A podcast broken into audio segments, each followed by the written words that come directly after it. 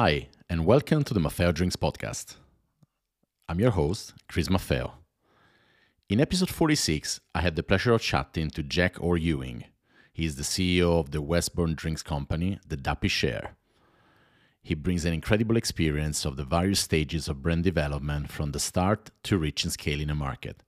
We dived into efficient and effective marketing spend and how to align the route to market to each brand stage. I hope you will enjoy our chat. Hi, Jack. How you doing?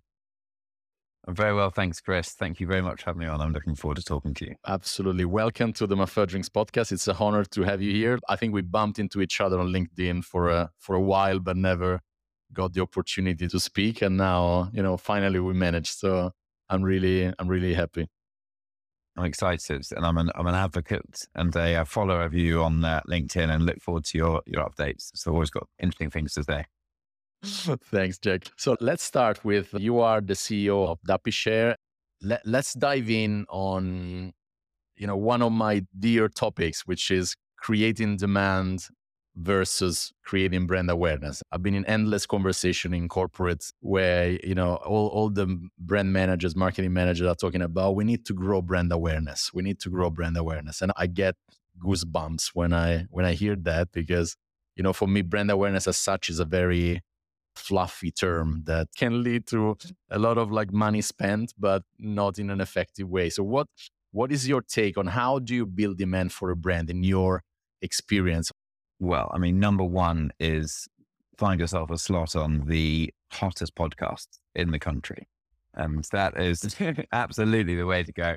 But I completely agree with you. We've been talking a lot in the office. You know, we are the UK's number one uh, premium rum brand. We do about 30,000 nine liters. We've been marketing ourselves at times at, you know, with, with, with big budgets, at times with more trimmed budget for nearly 10 years in the country, you know, we are still not a well-known brand. And, you know, brand awareness is something that is incredibly expensive and hard won. And that's just in the UK where we are quite a significant, you know, player within the independent spirits kind of category. The big mistake that you you often make as a independent spirit is to overly focus on consumer awareness, trying to drive your pull through from the consumers by doing expensive events or investing in influencers or putting lots of money into social media when you know as you say the the real game is to build your distribution footprint and to work with your trade partners to actually get your product selling. And you know it's an incredible leap of faith when you really think about it that you're giving away bottles or spending a lot of money in a festival or a or giving giving away drinks or spending money on an influencer for those people to go and buy what is an awful lot of drinks from the very few pubs or bars that you might have managed to get listed in at the early stage of your brand. You've got to sell an awful lot of cocktails to cover a 500 pound influencer fee, which is a tiny amount of money to spend on an influencer. So, you know, I think the big learning for me over the last five, six years of running this brand has been to really delay your consumer marketing until you've got the distribution footprint to back it up. Um, and I think that is later than a lot of uh, spirits founders might hope for in their journey.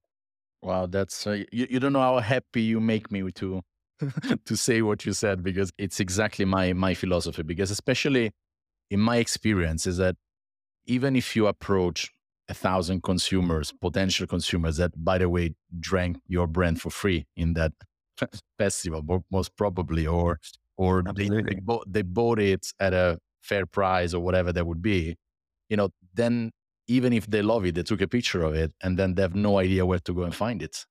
That that is the biggest issue. What I always recommend is that okay, I'm not against doing events as long as they are small, let's say sustainable events, but they should yeah. be in the trade where your product is distributed. So if I want to go back to it next Saturday, I know that I can find that product in it. There's a lot of people that do that that they take, for example, like a fancy hotel rooftop bar or whatever, where they're not distributed, and then they throw a cool party with super cool people. And then these people go back to their rooftop, and then it's like, no, never heard this brand. Yeah, there was a party. There was a private party two weeks ago. Sorry, like we've never we never heard that brand since.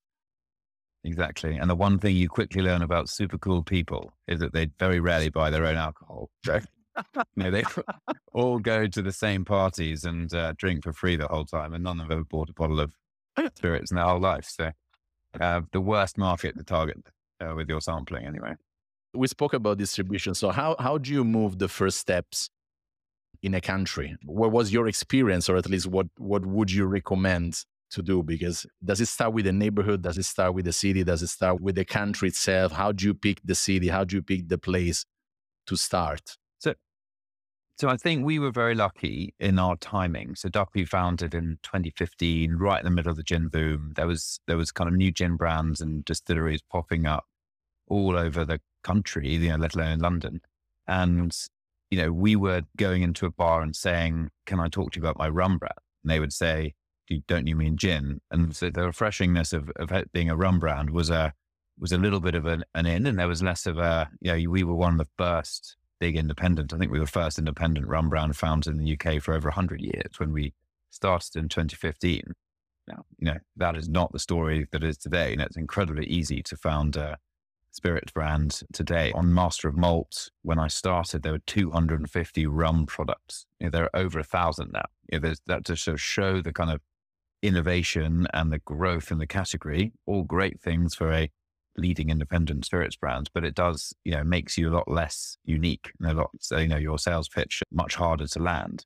From, so from Duppy's perspective, we don't own our own distillery. We don't have a visitor center. We were ha- we were founded in Notting Hill, and Notting Hill Carnival is the Europe's largest street party and a huge celebration of Car- Caribbean culture in the sort of center of London. That for us feels like a bit of a marketing and a kind of that's where our tribe kind of go to. And it's a wonderful melting pot of English, Caribbean, and Caribbean diaspora people that all come to one place. And that's a one moment in the year where we kind of own it. But broadly, you know, rum in the UK is a is a broadly drunk spirit, but you need to be listed in an awful lot of places. So while our heartland has always been London, our desire as a brand is to get into national listings as early as possible. And we've always managed to find ourselves that spot as the one independent brand that sits in the rum category alongside the kind of mainstay competitors. And, you know, I love walking into a pub and seeing your Appletons, your Mount Gays and your Krakens, Bacardi, Captain Morgan and Duppy. And I love being that one quirky independent brand within that category.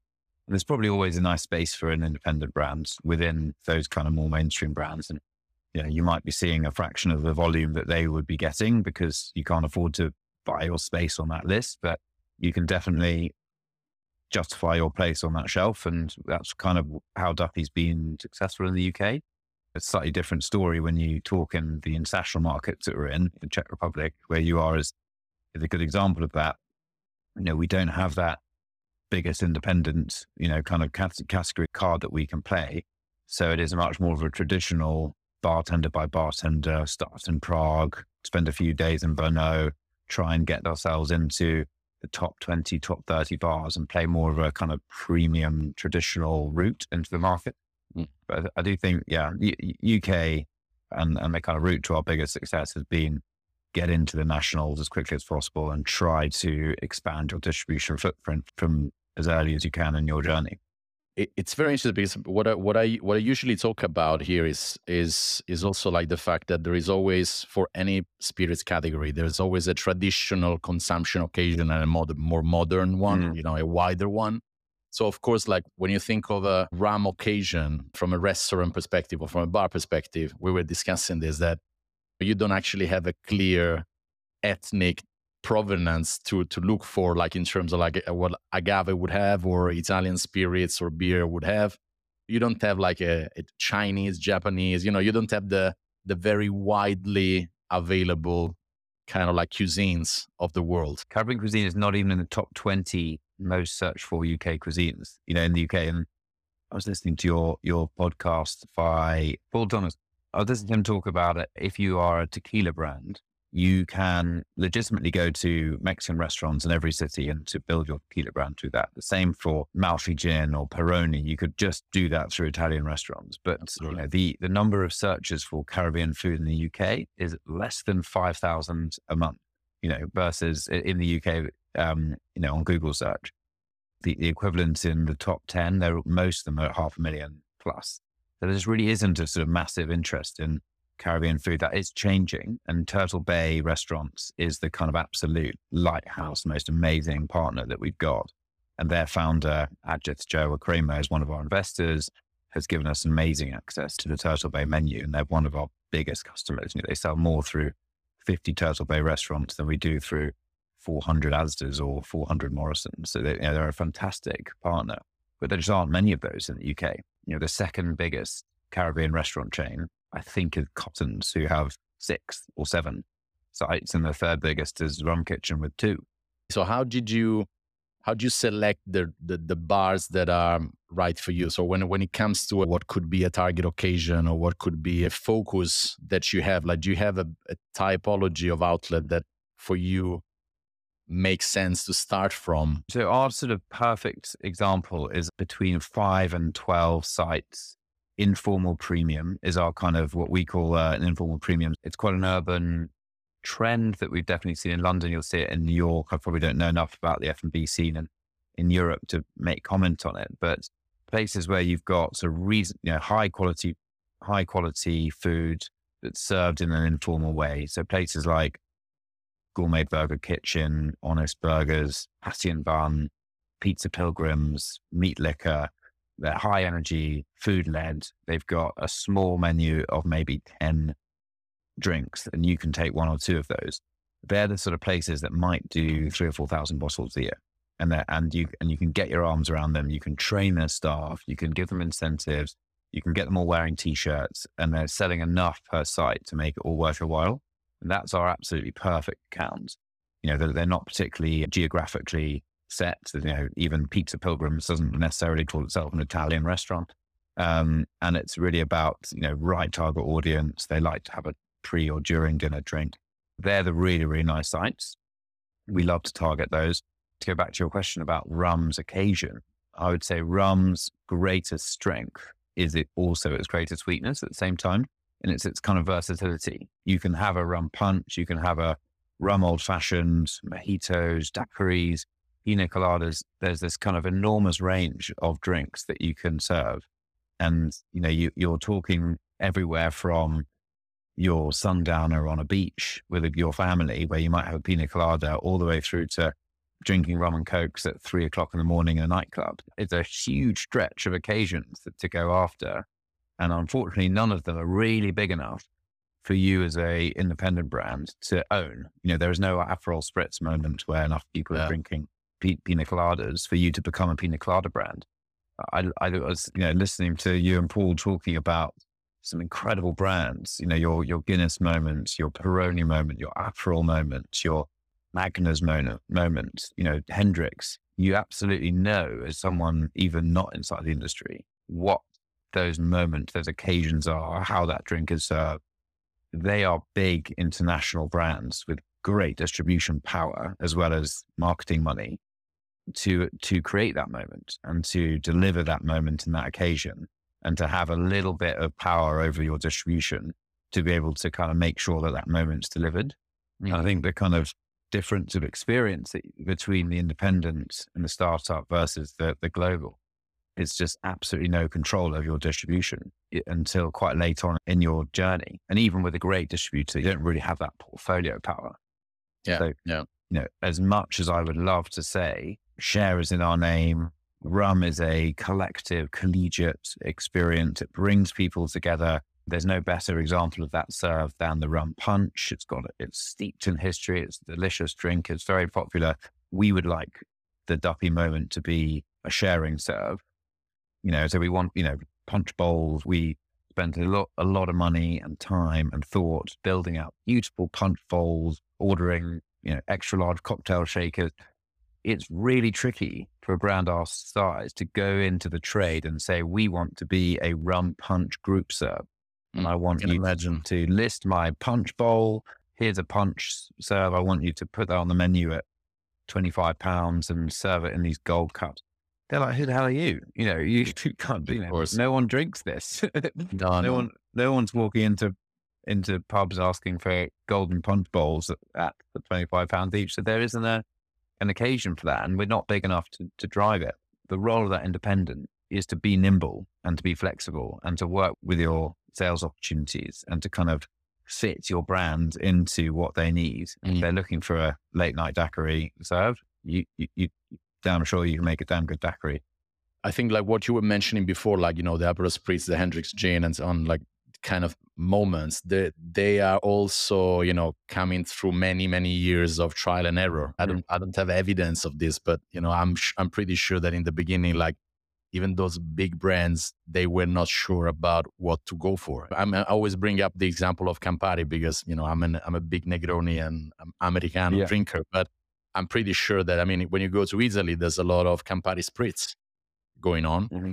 So, so I'm pretty sure that there is still imperfection into their execution on, okay, like, well, do, do we go for Campari Spritz, but then we're cannibalizing Aperol Spritz? And then, oh, are we going yeah single-mindedly for an Americano or an or a Negroni. So I hear what you say about the agility, the blessing and the curse of rum on, yeah. you know, from old fashioned all the way down to pina colada. But when you can get into that and put that foot in the door, then, you know, trying to to make the most out of it. Because I, I was what I was thinking was when you were mentioning all those brands that you know Duppy Share is sitting next to is how to differentiate yourself and in a way you answer with uh, the fact that you're independent but then in the moment in which there's more independence fighting for that shelf or next to Duppy Share, then yeah. how can you differentiate yourself into the mind of that bartender or that bar owner? Yeah, well, it's a really good question. You, you know, USPs are easily easily explained but poorly under, understood. I think from our perspective, we've over the course of time as we've scaled, what we've managed to do is use design and the blend to create something that tastes really premium and looks really premium, but can can operate on a commercial basis that is competitive with our biggest competitors. And that's been a real success story for us, and that we can go up against Havana and with our white rum compete with, like for like on price with Havana 3, but offer a much superior liquid with a design that is, you know, looks a lot more premium and can command a higher price point. So a lot of our pitch into the trade is to say you can get the kind of big global house product commercials, but you can charge your consumers a independent premium, you know, positioning. So we're, better commercials than our independent competitors and uh, better kind of look and feel, design, and command a higher price point than our house kind of global competitors. So we're kind of offering them an, an improvement against both of our competitor sets. And I think that is, you know, eh, we're able to do that by leveraging our position as the largest independent, you know, because we've managed to achieve that kind of scale of production. That means that our kind of cost of goods is pretty competitive with our with our major global competitor set. That said, I think where Duppy is always going to be good is going to be in those kind of medium scale UK brands where we can put a brand ambassador in there. They're going to meet me or meet George. They're going to get kind of bespoke menus. We'll come up with some names for the cocktails. We'll give them sort of signed bottles from our, our you know, brand partner, Kano. You know, we can do some things as an independent brand that are pretty kind of big and interesting, adding value on a more emotional level than than either our small independent friends or our kind of global competitors. So you know, I think a lot of those intangibles do end up playing quite a big part in kind of winning those listings because mm. you know we can get our arms around and make a difference in there. No, that's that's very interesting what you're saying because that's the the the best thing when you deliver to your customers and to your consumers a very good you know quality price ratio and and you basically basically is, is not worth for them anymore to go with a more mainstream brand because all of a sudden it's like hang on a minute like you know i can premiumize effortlessly and convince and command higher margins for me.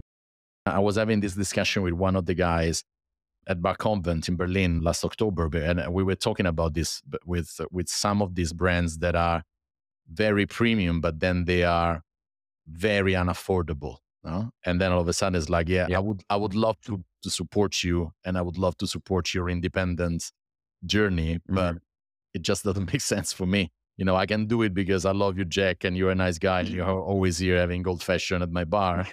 so as yeah. long as possible, I can try to squeeze you in with margins and so on. And we were discussing this with Maurice Doyle, you know, the the love and money mm-hmm. in, in one of the one of the episodes. No, like you need balance out the the love and money.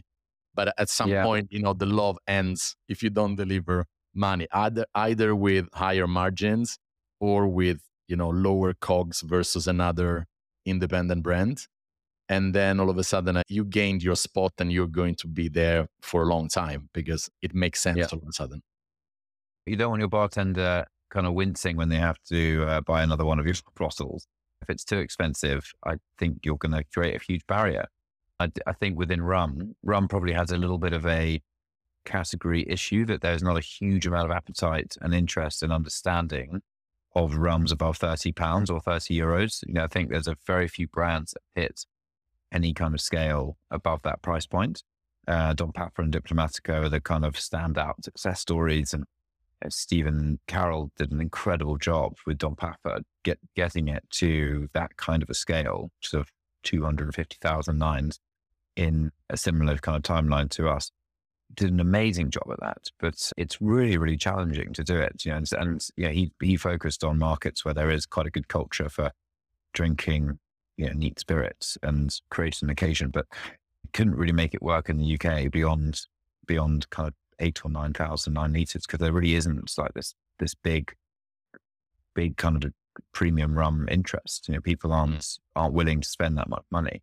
So you've got to kind of compete in the cocktails in the named cocktails, and rum doesn't have its named even category call out like the gin tonic that is getting people even aware that they're drinking rum.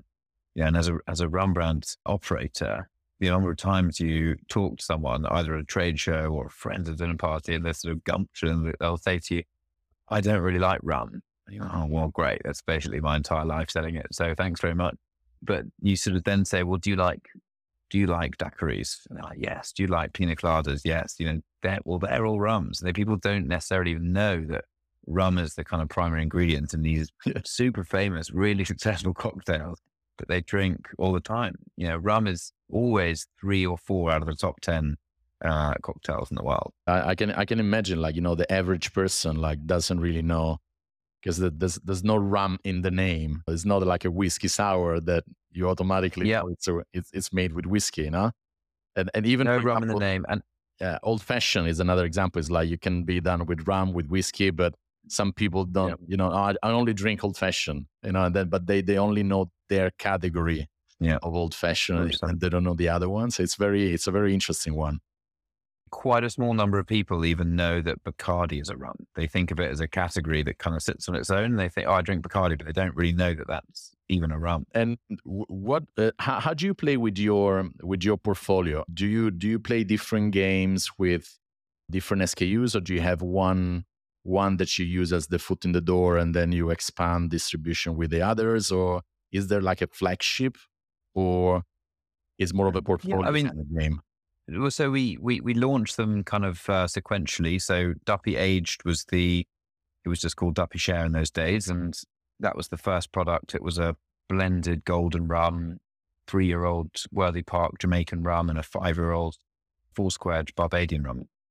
And you know, it sat on the shelf. It was a it, it was a bit of an everything product. We were using it in cocktails. You could drink it on the on the rocks. It worked really well with a rum and ginger or rum and coke. And as that product grew, you know, we were seeing it kind of sitting on the shelf at Morrison's and having to do a, you know, 28 pounds down to 22 pounds discount. And at the same time, it's sitting on the shelf in Selfridges at 33, for 34 pounds. And it was kind of being stretched in every direction as we kind of chased growth and we were taking on investor money to try and kind of scale the brand up, you knew that you had to kind of release products at a lower price points to protect your initial brand. And Spiced Rum in 2017, 2018, when we launched our Spiced Rum, was absolutely flying and growing from a small base, but really succeeding. So we launched our Spiced Rum in order to protect the premium positioning and the price point of our age rum. So our our Spiced Rum was kind of built to do the retail job of starting at 25 pounds, coming down to 20, driving awareness and allowing the age rum to stay there as a kind of premium product. I think what I thought was the same consumer sitting across aged and spiced as we kind of understood and did more insights and talked to more people, people are normally either a spice rum drinker or a rum drinker. And, you know, you can see it in the UK. There's Ian Burrell, who runs the UK uh, Rum Fest, the, the global rum ambassador. You know, there was a couple of years where he ran two separate rum fests. You know, there was the Spice Rum Fest and the UK Rum Fest. They are massively different consumers. So there was a very little kind of crossover between those two brands. So, so no cannibalization and definitely acting in different spaces and often a different space on the menu or different space on the shelf between aged and, and spiced. And then we had this great opportunity in 2021 with a brand partner that we had been in conversation with for five years before that. Uh, there's a, a, UK actor and rapper called Kano, and we've been talking to him for years. And we saw he did a bit of promo for Rare Nephew. And we got obviously very jealous and thought, why, why are you working with them? Come on, let's do a brand together. And we started talking to them about, uh, to, to Kane about doing a white rum kind of in partnership together. And in the process of doing that, as soon as we even came up with the idea of a brand called Duppy White that was going to be twenty pounds on the shelf, it got listed in, in Tesco straight away before we before we'd even put a label on a bottle or put any liquid in it. So we suddenly felt ourselves potentially being dragged down to a less premium price, you know, less premium portfolio. So at the same time releasing Duppy White, we released Duppy XO, which was a forty pound product. So our, our, our portfolio has kind of evolved out of needing to kind of protect the overall positioning. But now that we've got four products sitting across the kind of rum spectrum, we're able to have quite a clear commercial strategy. So Duppy White is house pour, competitor to Havana 3, put it in the bar and you want it to be your rum and coke and what, you know, your, your highest selling cocktail. It's a brilliant, brilliant product for its commercials can compete on price with probably a pound more than Bacardi in most bars. So it's a pretty good proposition. And then the spice and the aged are your kind of premium upsells. And XO sits in the back bar and doesn't move a huge amount, but it premiumizes the, the, the portfolio and it does as much of a brand positioning job as a volume job for us.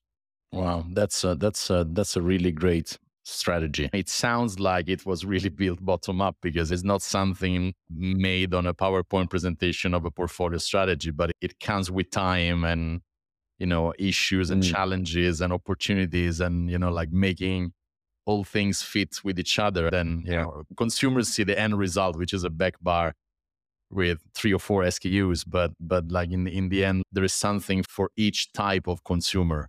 I heard you guys talking about the different consumer. And the, the, the downside of having a broad portfolio is that you are talking to a huge number of people. You know, our Duppy White is a predominantly urban, younger audience. Duppy White and Duppy Spiced tend to be drunk by more female consumers. And then you've got Age and XO, which are talking to an older male consumer. XOs kind of tends to be above 45. So a tiny brand like us with, with limited resources is actually trying to talk to kind of students all the way through to grumpy old men having a uh, cigar in their library, you know, and it's a, it, there's a lot of different occasions for a lot of different people in that. The strength of having something for everyone, you, you, the risk is that you've got nothing for anyone. What I would argue there is that there must be a, a type of person that looks for that type of brand regardless of the taste profile. It could be someone that is like it's a connoisseur, but then wants to uh, introduce other friends and people to the category. So maybe they buy another yeah. one for other people, or vice versa. You know, it could be like a, a young girl that you know loves that brand and then introduce the the XO to the father or to the yeah. uncle or whatever, or the aunt or like the rum drinker of the family. But it it I, I guess in seeing what you know your communication your website and your your product your label you know it speaks to a certain type of people re- regardless of the age and the taste profile. I think that's true. Again go back to your, your conversation with paul you know i think the, the big the big mistake is to target consumers that are too young to be able to afford your products. um, And as much as Duppy's kind of aspirational consumer is a kind of 25 to 35 year old urban creative, you know, people that are working in ad agencies and come to our super cool people parties that we throw. The reality is when you look at your analytics, the very sort of few pockets of light that you get as an independent brand on who's buying your product. You know, you look at your Waitrose data, over 50% of our Waitrose, you know, people that bought Duppy Age from Waitrose are older than 50. They never show up on our Instagram. They never show up to our parties, you know, but they like the product. The price point's about right. They may be trading down from a malt whiskey or something and they enjoy brown spirit or dark spirits. And they're making that choice almost entirely on product price and packaging, having never tried your liquid before, you know, because you're a new product to them. You've got to kind of have a broad enough church to bring everyone in to to your brand. And we've been so lucky with our we've got a, an interesting name that is a nice brand hook that people kind of are intrigued by without without necessarily understanding what it means. And the packaging is really nice. Our designer is the most genius person and the most valuable asset to our, our company and the price point is, is competitive. And those, those three things are the things that will get your consumer to try your product. The fourth thing is then liquid. You absolutely have to have a liquid that stacks up and does, you know, follows through on all those premium price points, nice, nice packaging and, and sits on the shelf in the right place. But if your liquid then lets you down, then you're in trouble. But listening to your, your views on whether you start with liquid or start with brand, your brand is what entices people in and your liquid is what gets them to come back again. But very few people try try your liquid on you know before they buy a bottle on the shelf, or you know often it's a gift. I love that. If you allow me, I'll uh, I'll steal it with pride and uh, and reuse it. and and let's let, us let us clarify actually for the listeners like what, what's the reason behind the name because I I, lo- I love that story so what's the yeah, reason so of the of the Duppy share I mean the name came from. So D- Duppy was founded by George Frost, aged 25, was in the Caribbean. He was waiting actually for his brother to come join him at the bar and was sort of overhearing a bartender talk to a, a customer who was um, asking what why there was a shot of rum sitting at the end of the bar. And he said, oh, that's to keep the Duppies away. And he said, oh, well, you know, what, what are the Duppies? What are you talking about? And he said, oh, well, they're the concepts in, in whiskies and cognacs called the angel share, which is the amount of spirits that evaporates away during the aging process. But in the Caribbean, we don't believe that stuff. We believe that these crazy spirits called Duppies, they come into the distilleries, they swoop between the islands and they steal all the best rum from the barrels that's aging. And they blend it together and they have this massive party. And George interrupts and said, Oh, what do they call that? And he said, Oh, it's, you know, it's called the Duppy share. And, uh, you know, for someone who was at the time thinking about setting up a, a, a rum brand and trying to think of a name and a brand positioning that worked, you know, knowing that you're not going to have a distillery, to be able to have a story that kind of leaned on that Caribbean heritage and recognizing the incredible talent, skill, and heritage of the distilleries that you're working with, but while also, you know, being upfront and legitimizing the project of being a blended rum, that Duppy Share story kind of allows you to lean on that heritage and to to kind of recognize the, the talent and the skill of those people and then deliver a beautiful packaged product that tastes great and is a blend a blend of rums, which is kind of what the project was that we were trying to do. So the name and the brand all kind of stuck up behind the liquids and it, it, kind of tied the liquid together with the story. And it was a really nice way of doing it. And, you know, that story told it a thousand times, but like it's a nice short story that's just enough for a bartender or a consumer to remember it and become an advocate for your brand without being overly complex or for anyone to have to understand or memory, uh, remember you know, too many facts or figures about history. I, lo- I love that. I love that. That's a beautiful story and super easy to re retell to mm. people over dinner. I think most people are vaguely aware of the angel share as a story. It's a good, you know, I think it's that's a quite a broadly understood concept. And I think to be able to then twist that concept and tell it from a Caribbean perspective and change it for rum, it's been quite a kind of useful tool. I love I love that. I love that. That's all for today. Remember that this is a two-part episode, 46 and 47. If you enjoyed it, please rate it, comment, and share it with friends, and come back next week for more insights about building brands from the bottom up.